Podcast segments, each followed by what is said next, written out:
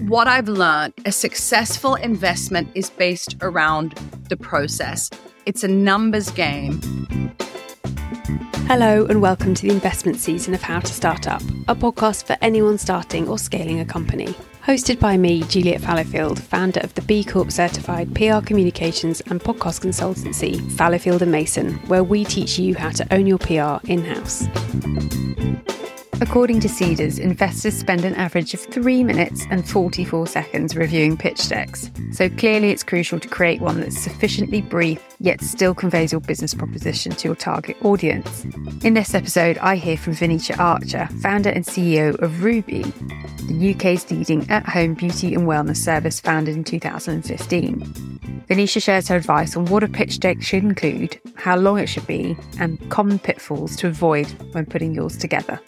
Hi, Venetia. Thank you for your time today to talk about how to write a pitch deck. Before we go into that detail, it would be wonderful if you could kick off with a brief introduction as to who you are and a bit about the business that you started. Thank you so much for having me. My name is Venetia Archer. I'm the founder and CEO of Ruuby. Ruuby is an on demand beauty services platform operational across the UK and recently France as well. So I founded the business in 2016 seven, almost eight years later, whole roller, roller coaster ride, but really looking forward to talking about it today. I can't believe it's eight years old. That has gone so quickly. So I remember when it launched. And when you did launch, given the seasons all around investment, was investment something that you knew you'd have to go after from the get go? So, no, I was very naive when I started my business. I think I was 26 years old, like just 26. I previously had left university. I started a career in geopolitics. I didn't know anything about startups or starting a business. And I remember my initial goal was to create an app that people could use to book a manicure through. I didn't have these big ambitions. I didn't have this like five, 10 year time horizon of what I wanted the company to be. I really just wanted to make an app that would enable me to book, book my beauty treatments. It was as simple as that.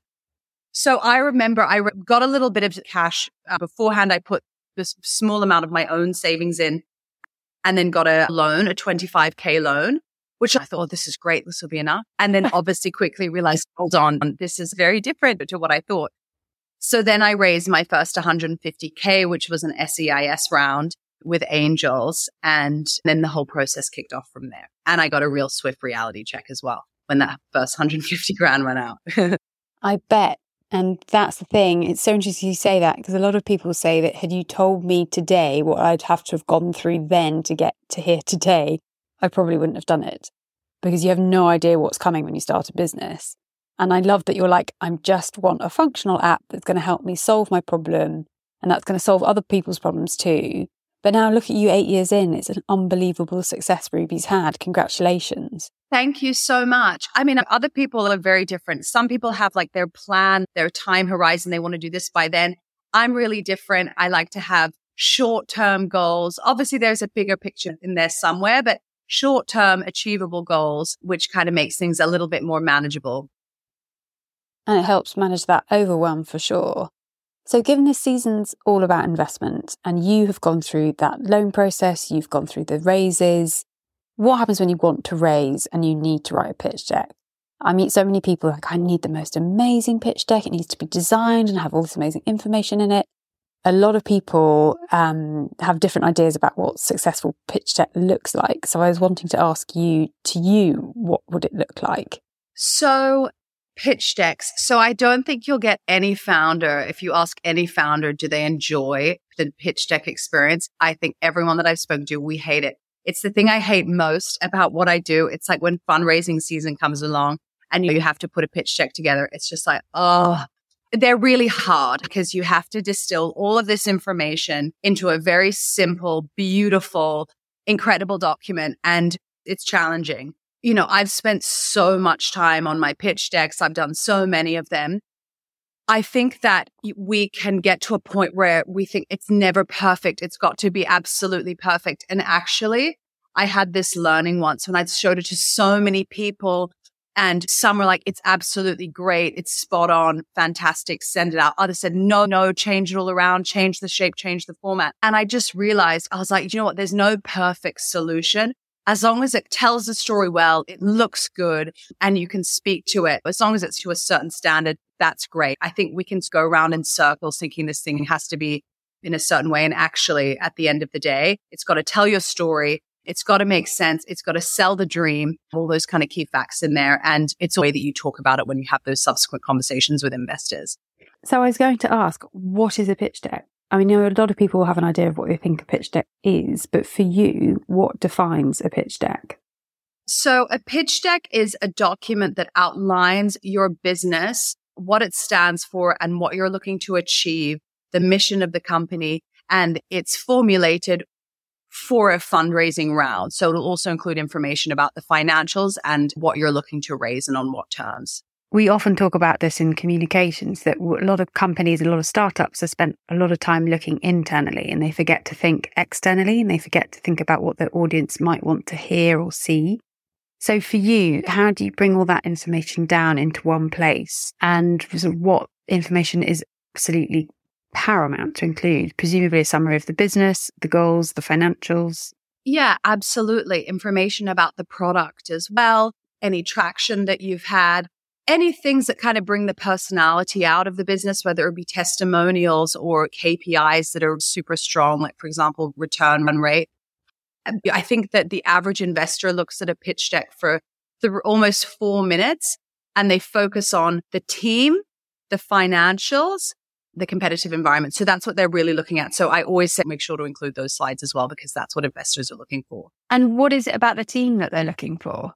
I think they want to know that there is a strong and capable group of people or individuals that can actually make this happen. I think investors are looking at hundreds of pitch decks a week, if not more. And they have that sort of quick scan. And, and one of those is, you know, great. It's a great idea, but how is this going to happen? And I think particularly with early stage, it's very much about the founder and the founding team because they are the ones that can actually make this a reality. So, an overview of the talent that you already have within the business and their key capabilities, what they're going to be able to do to support with the business and with you. Actually, that's really interesting. I hadn't thought about that because I know a lot of people talk about when you're in the room through the first hurdle of getting to that room, it's then your passion for the business, then how well you articulate your business, and how much you believe in it. But I guess it can also be the team that support you. And that's one of the hardest parts of running a company is the people, is finding the right people, onboarding them and the amount of time that you can waste doing this as well when you get the wrong people. And my goodness, we've learned the hard way. So what would you say a one page a synopsis of the talent in the team and their key capabilities? Exactly, those key points. And if it's a very early stage company, let's say it is just you and an idea and you have to you know, you have to hire people. Listen, no one expects like a seed stage business to, to have the team in place. But you can always include, you know, who are your advisors? Who are the people that are mentoring you at, at this point? So they can get a feel for you and the people around you. And then also what you can do is include, you know, with this fundraise, I'll be hiring X, Y, and Z. So you can also do that. That's such an important point about the community around you because it's not just you on your day to day every single guest in the podcast says get a good accountant. And there's a lot of people who confuse mentor and coach as well, but they're part of your advisory team who can really help get your business to where you want it to be. And then in terms of the financials and numbers, a lot of people talk about they're not comfortable managing sort of the budget side of things. They don't feel particularly strong on their financial literacy.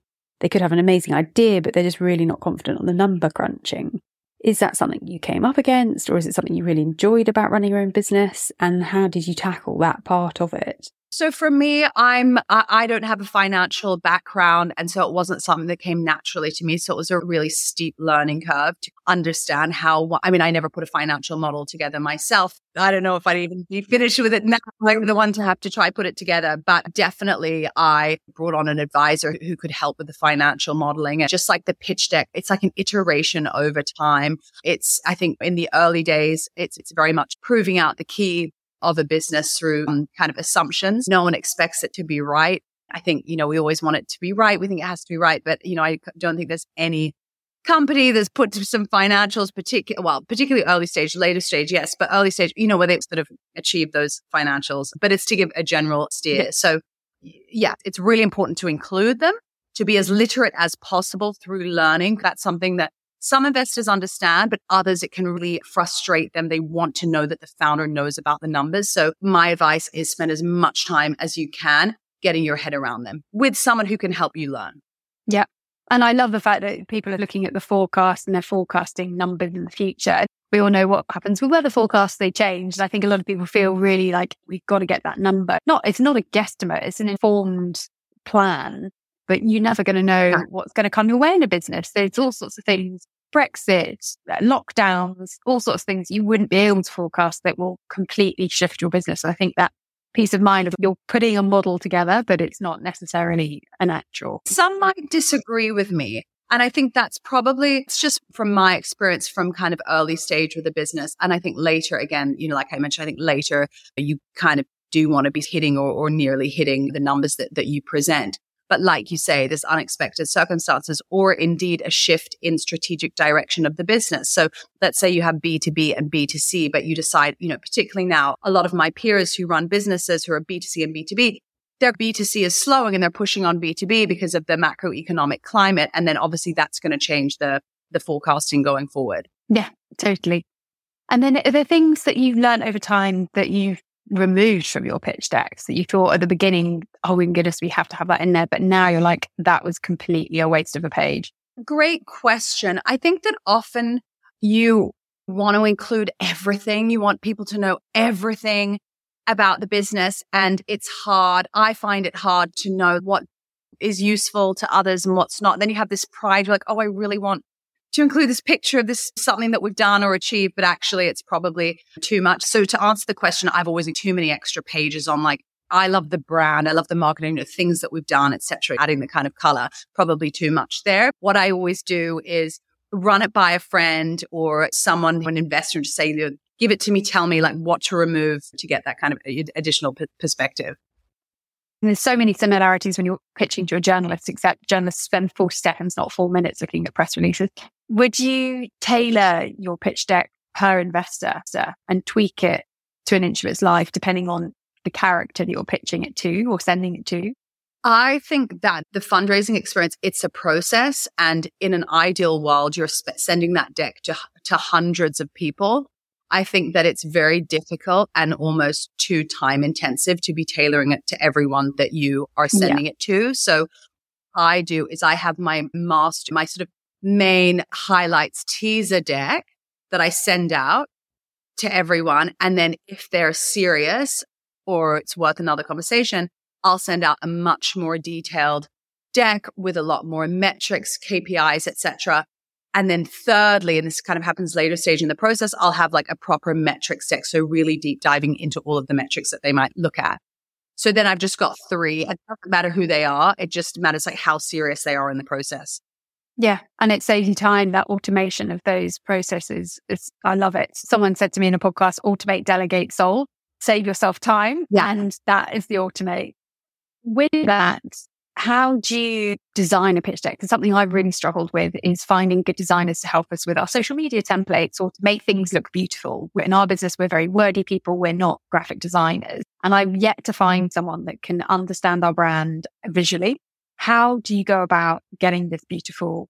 Oh, you've got all the numbers, you've got all the copy. How do you make it look beautiful?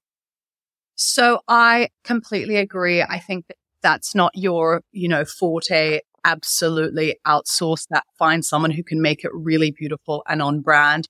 And that's advice that I was given very early on. Like invest in a designer to make it really, really slick and um, eye catching. So I think that, you know, there are definitely, um, you know, there are definitely kind of platforms online that you can work with freelance designers. I think Behance is one of them that we've used in the past, Upwork, etc.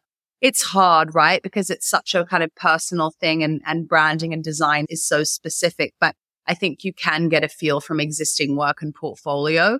Um, and then if you are nervous or if you are kind of very budget conscious, maybe it's also worth just saying, okay, you know, here's 50 quid or whatever it might be. Can you just give me a, a taster? Can you just do the first two pages? What would you do to kind of sense check that? Like that might be a, an o- option as well. Yeah to save time because there's nothing worse than you delegate something out and a month later it comes back and like no it's exactly not what i want it's, it's either going to work or it's not and if you get something back and it's not good like it's never going to happen it's never ever going to happen. You can't kind of, you know what I mean? It's like, oh, yeah. you may as well just like stop, start again with someone else. Yeah, that gut feeling for sure. I think we're both on the female founder WhatsApp group, which I find fascinating to see all the questions that come up. And there's a few times that I've seen people say, Can somebody help me write my pitch deck? And I was like, But you're the founder. Surely you know your business better than anybody else. And in our day job, we help founders do their NPR. So I get that you need somebody to potentially pull you out of the weeds to articulate it. But is it something that you should be doing yourself with, say, a copywriter support. I find it quite surprising that people ask for other people to write their pitch decks, but is that a normal thing in the business? I think early stage, no. I think that you're the best placed person to write your pitch deck. And it's a really great exercise to distill your thoughts and information about the business into one document. It's a good exercise to do. I think that as pitch decks get more complicated and as your workload increases, I think you really want to be creating something efficiently and having a second pair of eyes in the room is really helpful. So I think it's about getting the skeleton down yourself, sitting with someone else in the team, sense checking and optimizing every page, making sure the flow will make sense. But to, to each their own, right? That's what I do because that's how I work well. Like me and a blank piece of paper are, are not friends. I like to have someone else in the room, something down to like to bounce ideas um, off. And, you know, others, others might love it. They might just be, you know, ha- happy to kind of pull it together themselves. And others might think this is just not my strength. I'm much better placed elsewhere. And then I would say, great, go ahead, find someone who, who might be able to help you. Yeah. Fantastic. Just with your own experience with Ruuby, are there things that you've done just generally around investment would never do again? Or had you known, having gone through the experience, you'd have done differently? I think what I've learned, which I kind of touched on briefly previously, is that investment, like a successful investment is based around the process. It's a numbers game.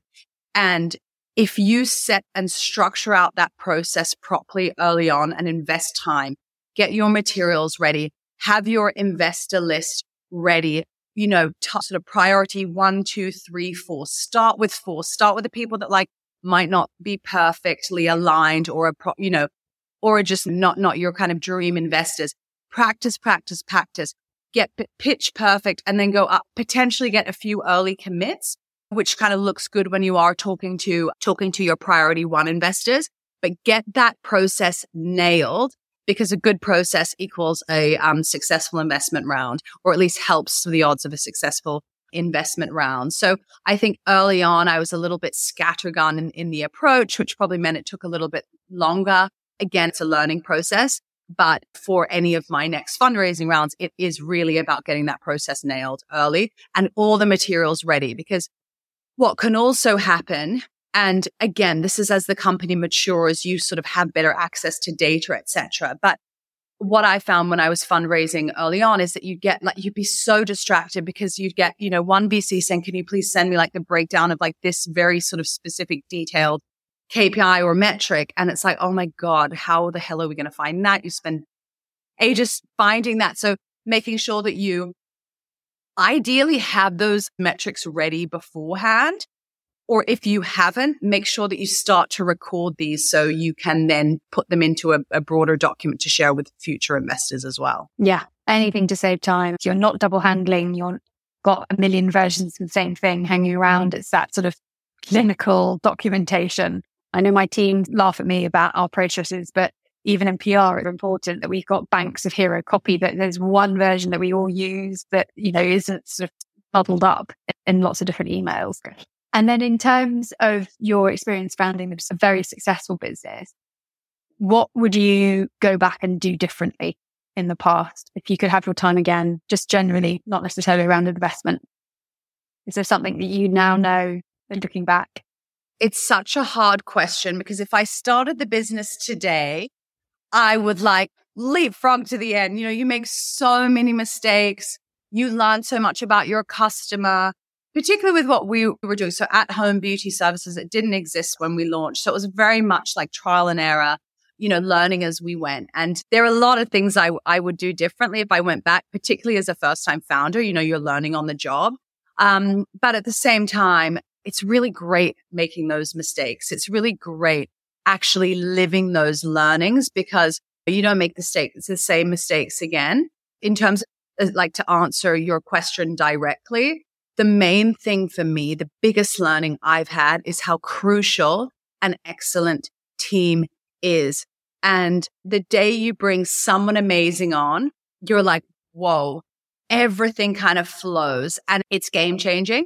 So really hiring a great team early is what I would recommend. I would always say hire fewer people, but those who are more aligned or more experienced because you can get a lot done with a few strong people. Oh my goodness. It is the best money I've ever spent on the business is investing in people. But on the flip side of that, getting the wrong people, it can just drain everybody's energy and it can take up so much time and thought and attention. And you have to make those quick decisions, which not everybody is comfortable with doing. But flipping back to investment quickly, is there such a thing as taking the wrong investment? I mean, similar to taking the wrong people, I imagine you can also have the wrong investors. So I think that yes, a lot of entrepreneurs or founders would say that they brought the wrong investors on. So it might be those who aren't necessarily aligned with the founder's goals, whether that be in terms of when, when they're looking to exit or what they want for the company. So I think really understanding the investors' goals when you are having those early conversations is crucial. I think that understanding what you want from an investor is really important to define early on. Do are you looking for angels who are going to put some money in and let you get on with things? Are you looking for strategics who can in, introduce you to the right people or support with fundraising or support with strategy? Who are those people making sure that you're asking the right questions as well when you are having those early conversations? And then also understanding how much time you want to spend with those investors. So I think that there are a lot of stories where people like they've sort of had a small ticket from someone in kind of an early round and they are, you know, sending more emails than, than their number two. And so they're sort of become a time drain. So I think really setting intentions early is crucial. Well, that's it, isn't it? Because you're bringing more people into the business, aren't you? And there's accountability there and it's what they can expect from you, how much they can expect from you, you have taken finances from them for your business. But oh my goodness, I've heard so many horror stories in the co working place that I use of this investor put in X, but they're demanding X plus, plus, plus, plus. And a lot of people say the smaller the investor, the more demanding they are. And perhaps it's setting out from the get go this is how we work. This is what we're going to be doing in terms of communication. This is what we're offering you in terms of feedback and updates. And this is what also we would like back from you. And is that realistic? I think that management of expectations from upfront is a key element uh, of any business practice, actually. At the end of the day, I think when it comes to investors, I think that we have a responsibility to to communicate with investors and you can just decide how to do that in whichever way you want. For us, we send quarterly reports. We used to send monthly reports and that was too much. I, sent a message everyone, we're going to send quarterly ones. This is what you're going to receive done. They know when they're going to hear from me. They know they can message me, but I think having those regular updates is really useful. So setting that out, defining it and sticking to it is important. So that trust is built, their expectations are managed, they know exactly what you're going to be doing and when. I completely understand why that makes total sense. So, something that we've been doing with our guests on our podcast is that the previous guest has a question for you, and we'd like you to ask a question for the next guest. So, the question from the previous guest, which was Michael Tobin, was what piece of advice that was given to the younger version of you that has really stayed with you and helped tune your business today? The advice that was given to the younger me that's always stayed with me is to have the courage of my convictions. It's always stayed true and something that I like to say to people who are beginning in their journeys too. And what would be your question for our next guest? The question I'd like to ask the next guest is what is the one thing that you've done for your business that has really moved the needle, that's really um, enabled you to grow faster or um, accomplish things faster than you had in the past? Thank you so much for your time today. It's been so interesting talking to you, and I've learnt so much about pitch decks. Thanks. If you'd like to contact Venetia, you can find all of her details in the show notes along with a recap of the advice that she has so kindly shared. Thank you for listening to How to Start Up.